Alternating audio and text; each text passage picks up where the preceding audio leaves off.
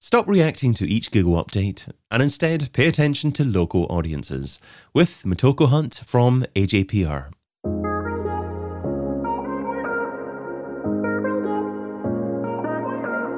Brought to you by Majestic, I'm David Bain, and this is SEO in 2022. Motoko, what is your number one SEO tip for 2022?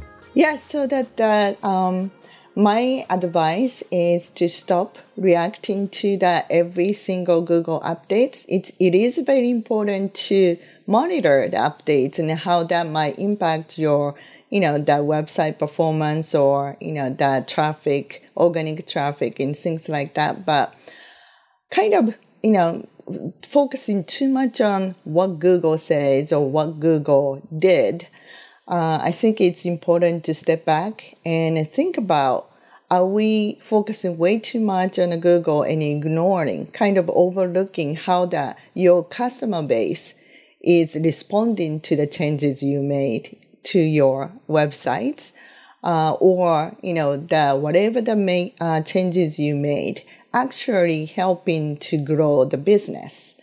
Uh, at the end of the day, we are doing the SEO for the website to grow the business for the company. Uh, either you know you you have your clients uh, or you you are the in-house SEO team.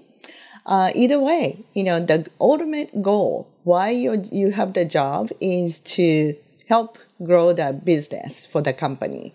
So I think we really need to rethink our, you know, the what we are doing as a priority SEO items, and make sure that, that it's converting, it's you know translating into the business growth. Understood. Okay. So are you saying that because mm-hmm. the key thing that is important is how users interact with your websites and the mm-hmm. signals that get back to Google as a result of that? Um, that too, but even if it's not directly impacting the SEO, you know, the ranking of the keywords or anything like that. Um, for example, I think it's really important to understand uh, whatever you made the changes is not to rank number one in a search results, but it's actually, you know, ranking number one uh, in search results, for example, it's the process to grow the business, right? So you need to re- really make sure that it's translating into the sales or conversion or any kind of the measurements that important to your, you know, KPIs that important to your business. Um, for example, you know, many people's been focusing on uh, content, uh, adding more content to uh, the websites and content optimization, which is a really good thing. Um, but oftentimes I see that the companies are focusing on um, some of the keywords that slightly or remotely you know, related to your business, but high search volume and you jump on that and creating the content and then, you know, just pumping out all those new contents on the sites. And it's great. You know, you might even rank number one for those, you know, high search volume keywords. But if it's not something that your audience is interested in, uh, it's not something that closely related to your business, uh, it's probably not going to translate into the business growth. Uh, at least, you know, not immediately. Uh, when you start doing that, and then, but content creation, you know, requires a lot of resources, uh, manpower, or at least that money, you know, to create the content. And then, you know, for a while, you might be able to have your client or your, you know, the boss in-house, you know, boss to go with that. But after a while, company will think that, hey, we spending on all this money, but how much of that is actually, you know, translating into the business? And it's just not sustainable. So what we've been doing is to kind of do, when we do the keyword or topic research, uh, we kind of prior- prioritize um, all those research uh, items, the topics, content topics or keywords or whatever you want to call, uh, into the different groups and then and then uh, put the priority or put the numbers closer to that conversion. And uh, we, you know, we might see that really high broad term, high search volume broad term. Uh, but if we think that it's not going to convert, we're going to put them in a low priority group. Uh, and focusing on the high priority keywords that by adding those contents, it will definitely help grow the business.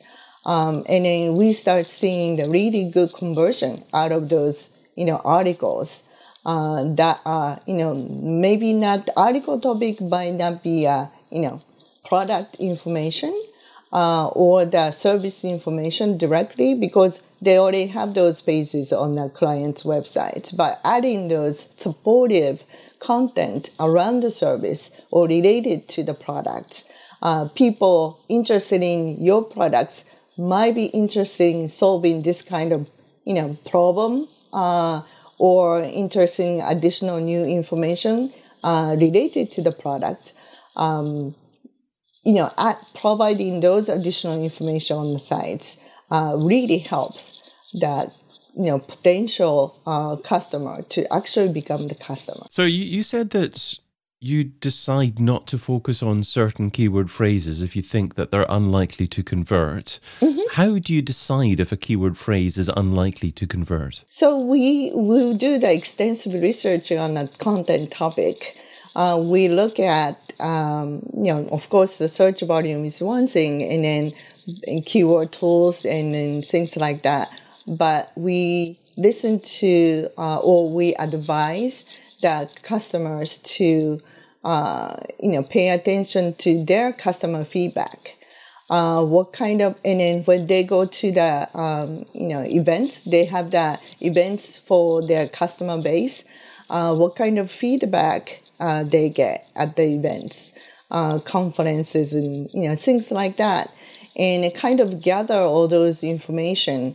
What customers, you know, the potential customer even uh, wants to know what kind of information they want to know, what kind of concerns they have, uh, what kind of additional or new products they are interested in, uh, things like that. And you know, customer support, uh, feedbacks, those databases will be helpful too. Uh, we also kind of sign whenever we have the new clients, and we have many B two B clients we sign up for industry newsletter in a specific industry, customers industry, and then start reading some of the articles and then say what kind of information uh, their engineers are inter- interested in or you know the manufacturer uh, owners are interested in type of stuff and then kind of step ahead and then look ahead and then you know provide those con- new content that we can we kind of see that uh, trend. These are the you know next information they are looking for, and they put that on the websites before their competitors do. While competitors are still chasing high search volume keywords topic. Uh, and then you know we make sure that the, we don't just slap the one information on the websites, but kind of create additional supportive information articles so that we can kind of create that you know little um, content area area or the uh, you know the several pages of several articles around the topic each you know supporting each other's uh, and then that will help you know sell the products or services because that's what your potential customers are interested in to understand or learn about that you know uh, something related to your company business. I love that answer because what you described there was recommending high level conventional business market research as opposed to just relying on keyword information out of a tool. Actually, um, looking into a market um, and doing some incredible um, high quality professional research before making a decision as to what keyword phrases you're going to target and what content you're going to write. So, absolutely brilliant stuff. We said at the beginning um, that your recommendation was to pay attention to local audiences. So, so what's your definition of local audiences here? Is this is this for local businesses, or is this simply um, the target market that is local, that is relevant for your business? Yeah, uh, I meant that target market that's uh, local. So many um, clients um, we did, you know, work with. Um, they are global business, you know, global websites. Um, so that uh, in terms of local doesn't mean the local search itself, but the uh, you know the international, you know, global businesses targeting um, multiple countries or multiple markets, um, and then the reason Your I hyper relevant niche audience. Yeah, yeah, and then the reason I mentioned that is because. Um, you know, a lot of the companies they do extensive research you know, even just the keywords research, uh, they do really well uh, on uh, their main market or the markets that they already really, you know, know and doing well. Um, but then they, especially when the Western business is trying to tap into the Asian market, um, they, because of there is a language barrier, they do translate that contents, but they don't do any of those additional research um, they don't, you know, really even understand or recognize uh, or notice that how um, audience in you know Korea or China or Japan might be different from your you know audience in France or Germany, uh, and then American. Let's say that uh, you you are the American business. Uh, and then you do, you know, kind of okay or well uh, in Europe, um, but you know fail miserably when they try to do just you know copy and paste version of the uh, Asian websites and then sure. use that to tap into uh, uh, Asian market um, because we uh, mainly work with uh, foreign companies uh, trying to tap into Japan market through the websites uh, we that will be the first thing that we usually discuss with our clients is that we really cannot just translate and optimize the content for the keywords you like uh, to rank for because that might not be the keyword people are interested in Japan, Japan or the key, not just a keyword but topic or information uh, people are interested in Japan. And then uh, especially for the B2B. Um, some of the industry regulation might be different, uh, or the you know even the law might be different. So if when the law is different, uh, people are you know have to uh, go go to the different resources. So because that's another reason why uh, a lot of time you know copy and paste version of the website uh, doesn't do well in certain markets or certain countries, even though it might be really doing well in another countries. You obviously recommend targeting keyword phrases that um, are likely to convert well, that are likely to resonate with the local marketplace as well. Would you say that until you do that, until you do that as an SEO, as a business, um, that you start to rank for those sorts of keyword phrases, that it's a mistake to spend any time whatsoever trying to bring in traffic for shorter tail keyword phrases with higher search volume? I think that uh, you know you already have the content and then you translate. That will be the first step to you know reaching out the new country or new market. So you already have that. So while you are optimizing those existing contents, which you should do, um, and then when you are you know you have that next step will be uh, when you have the time to order. Uh, resources to add that content, you know, thinking about additional articles for the local market. That's when reading, um, I think that uh, uh, it would be good if you can do the local keyword researches. And then even that, um, you know, localization process, when you, if you have the so much content on your website and then you really uh, don't want to or cannot translate 100% of the contents, for example, from English to Japanese at once, I think those little bit of even a small amount of the local interest research will help you prioritize which content uh, you should be uh, localizing first. Uh, of course, your product pages and service pages, those typical, you know, important pages will be localized first, but then any of the supporting contents you need to translate or you, you need to prioritize, then those additional market research will be helpful.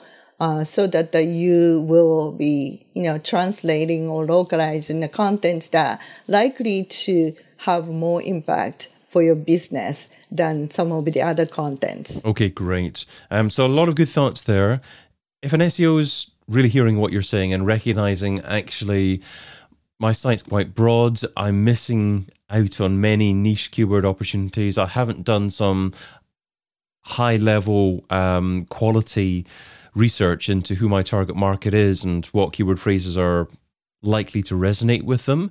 What's something that they can stop doing now because it's probably not a good use of their time in order to spend more time focusing in on what you suggest? Yeah, so that uh, um, one thing you can do is to you know when you if you are planning to create that content uh, strategies.